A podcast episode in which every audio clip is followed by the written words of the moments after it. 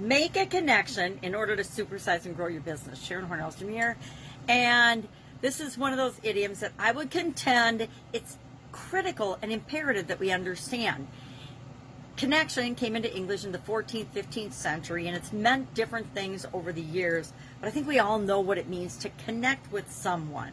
In uh, 1881, it meant to establish a relationship. In 1920, it meant to hit a target or be aimed at connecting, like hitting a target and actually connecting, hitting a target if you're shooting arrows, for example. 1926, it meant to get in touch with somebody. 1942, uh, when you experience empathy or understand someone else, then there's a connection. Basically, the relationship between two or more things is a connection. If things are connected, there's a relationship between them. Well, guess what? If we want to grow and build and supersize our business, we better make a connection with the people we're here to serve, or there will be no business, much less a supersized business. I think social media has made it easier to initially connect and find our people, yet it's made us feel in many ways more isolated and disconnected when it comes to human beings and human actual physical touch and, and connection. Uh, we've all had experiences where uh, social media has benefited us in terms of we build a relationship online and we meet the people and we just click right away because we've built up rapport already. Uh, and then we've also had situations where we've never met someone and we just get a weird feeling about them.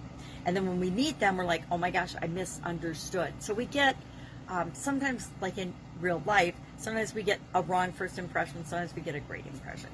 But it's all about coming together and making a connection. Our businesses, no sales happen if we don't have a meeting of the minds and come together and make a connection. And it doesn't have to be a physical connection, but it has to be an exchange of value connection. And that we've learned, thank you to the pandemic, that we can do remotely in a lot of different ways that we hadn't maybe even imagined prior to the pandemic. There's always good things that come out of challenges and bad situations. We just have to make sure that we look for them and we implement them in our business as we're growing and building and supersizing it. So I've I've used this. I, I couldn't even tell you how many times I've said connection or to make a connection and use this particular idiom. Uh, it, it's just kind of a part of my everyday language because that's what we do. We connect. I love to connect other people, connect other parties, make referrals, network, etc. So, curious your experience with this particular idiom? We can connect over sharing our experiences.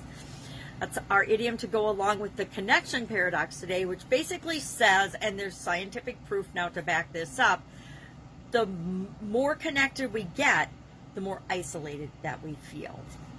All right, have an awesome day. If I can help you anyway, ask. Otherwise, I will be with you tomorrow. We're going to talk about an idiom related to the fail paradox.